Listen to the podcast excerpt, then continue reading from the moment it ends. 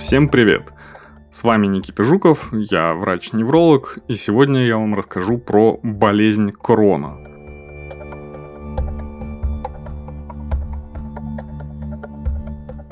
Это такой тип воспалительного заболевания кишечника, ВЗК сокращенно, которое может поражать любой сегмент желудочно-кишечного тракта.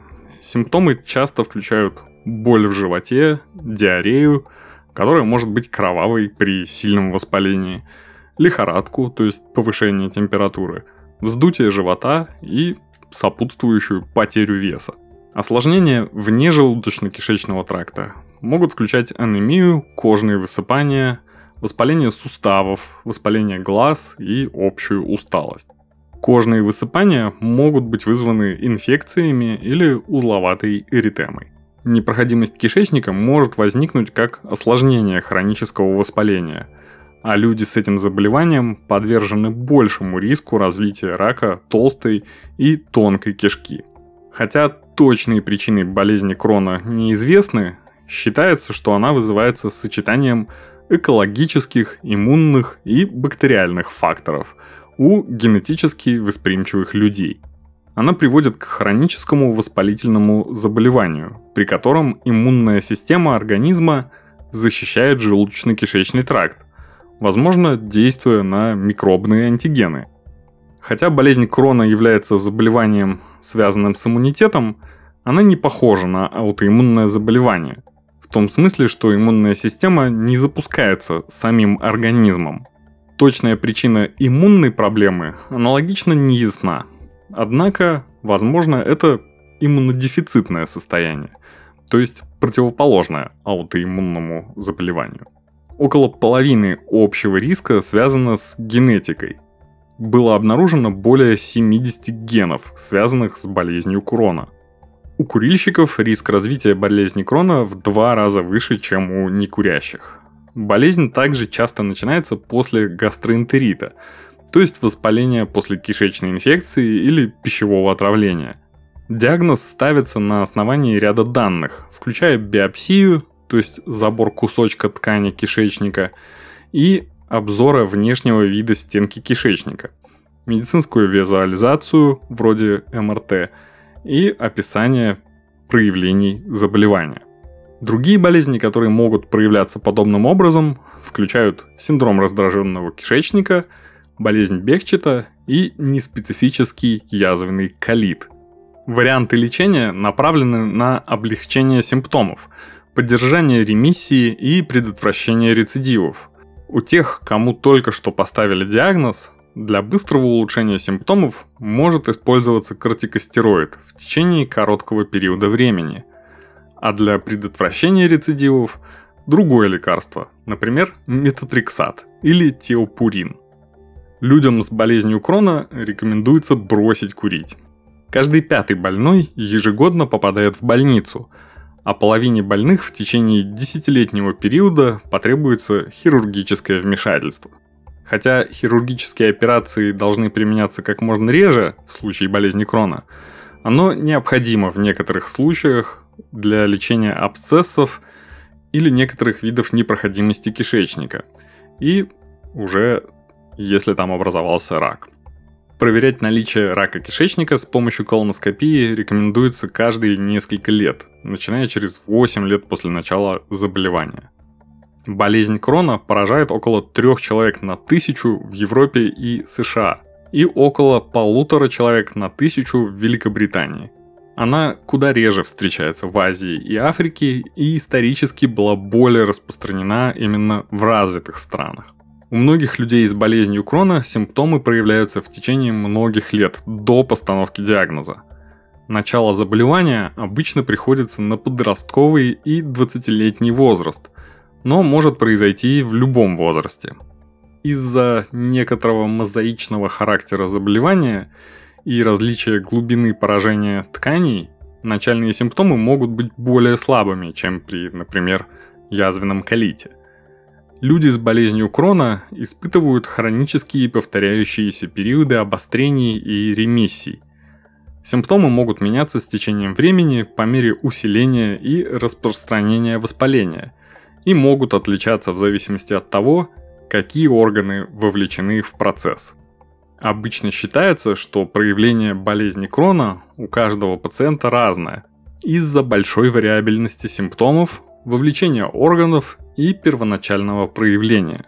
Боль в животе является самым распространенным начальным симптомом болезни Крона, особенно боль в нижней правой части живота.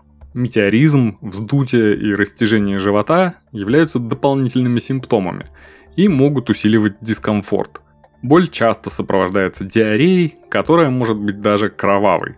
Воспаление в различных областях кишечного тракта может влиять на качество отделяемого стула. Как и многие другие хронические воспалительные заболевания, болезнь Крона может вызывать различные системные симптомы.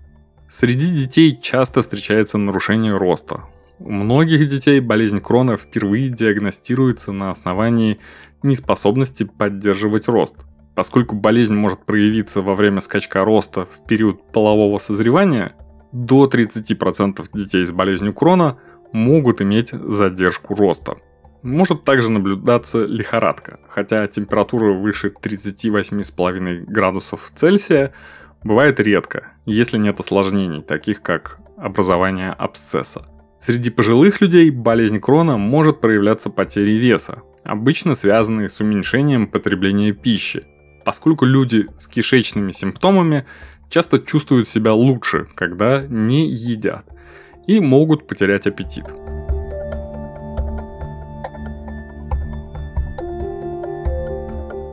1952 году перед молодым ученым Стюардом Адамсом стояла задача изобрести новое лекарство от ревматоидного артрита, которое было бы таким же эффективным, как стероиды – но без побочных эффектов, которые они вызывают.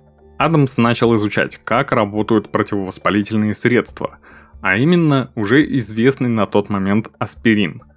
Удивительно, но никто из его современников не делал ничего подобного. Аспирин был разработан еще в 1897 году и с тех пор стал популярен в каждом доме.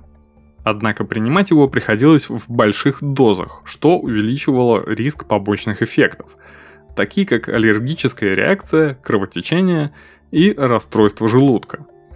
Вместе с химиком доктором Джоном Николсоном и техником Колином Бэрроузом Атомс протестировал более 600 химических соединений в поисках формулы, которая хорошо бы воспринималась организмом. Команда работала в импровизированной лаборатории в старом викторианском доме в пригороде. Испытывала новые соединения до тех пор, пока не нашла то, которое можно было протестировать на людях. По легенде, Адамс удостоверился в эффективности нового средства, когда протестировал его на себе перед презентацией. Накануне коллеги перебрали с алкоголем, радуясь своему успеху, а на утро Адамса мучило похмелье. Новая таблетка помогла снять симптомы. Однако всего 4 средства из предложенных командой Адамса дошли до официальных клинических испытаний. И в 1961 году успех получил препарат изобутилфенил, известный сегодня как ибупрофен. Препарат запатентовали, а спустя 7 лет одобрили для назначения пациентам. Сегодня ибупрофен – один из самых популярных болеутоляющих и противовоспалительных препаратов в мире, без которого не обходится ни одна аптечка. Его изобретение послужило важным толчком к развитию и других противовоспалительных препаратов, которые сегодня применяются и в терапии болезни Крона. Найти препараты, доступные нам благодаря таким людям, как Стюарт Адамс, можно у нашего спонсора – аптека.ру. Зайдите на сайт или скачайте приложение. Благодаря аптека.ру можно легко заказать нужное лекарство и другие аптечные товары для себя или своих близких из других городов. Заказывать можно прямо на сайте аптека.ру, а купить заказанный товар в любой аптеке-партнере, находящейся возле дома, работы или другой точки города, которая вам удобна. Также аптека.ру предлагает скидку 20% на первый заказ всем новым пользователям.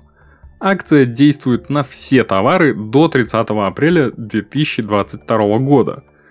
Регистрируйся на сайте или в приложении по ссылке в описании, чтобы уже сегодня получить скидку.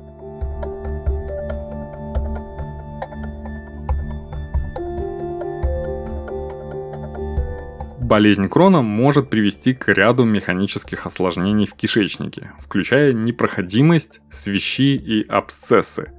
Непроходимость обычно возникает из-за рубцов или спаек, которые сужают просвет блокируя прохождение кишечного содержимого.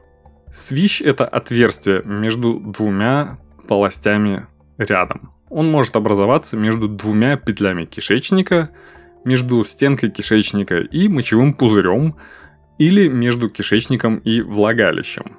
А еще даже между кишечником и кожей.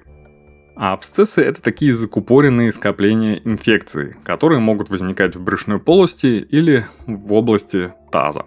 Болезнь Крона также повышает риск развития рака в области воспаления. Относительный риск развития рака толстой кишки составляет 5,6.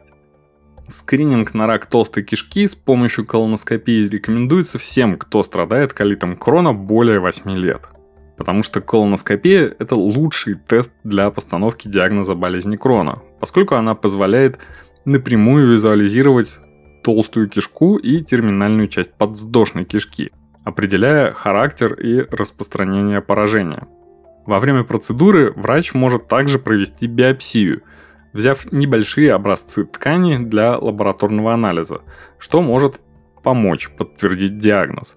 Наиболее распространенным заболеванием, которое имитирует симптомы болезни Крона, является язвенный колит, поскольку оба эти заболевания – воспалительные заболевания кишечника.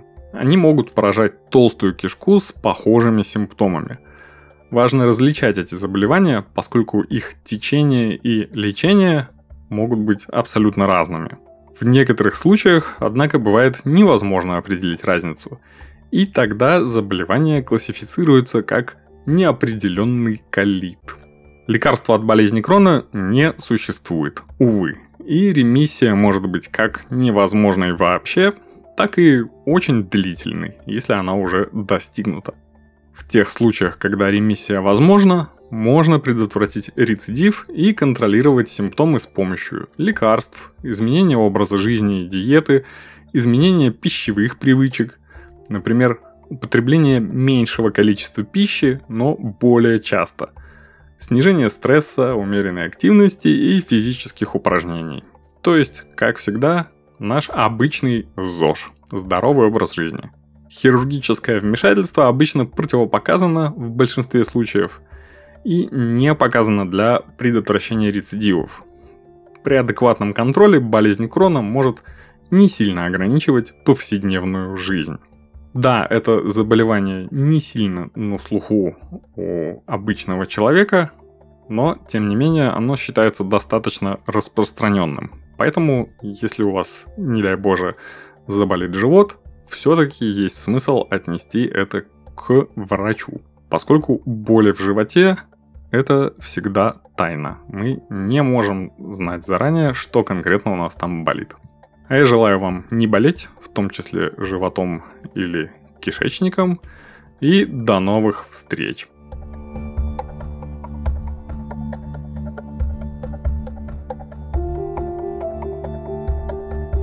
Спонсор этого выпуска – аптека.ру – сервис заказа лекарств и иных товаров аптечного ассортимента – Заказ на аптека.ру – заказ аптеки поставщику на поставку товара. Оплата и покупка заказанного товара производится непосредственно в одной из более чем 20 тысяч аптек-партнеров. Реклама не является публичной офертой.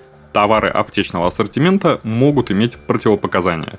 Перед применением рекомендуем ознакомиться с инструкцией или получить консультацию специалиста.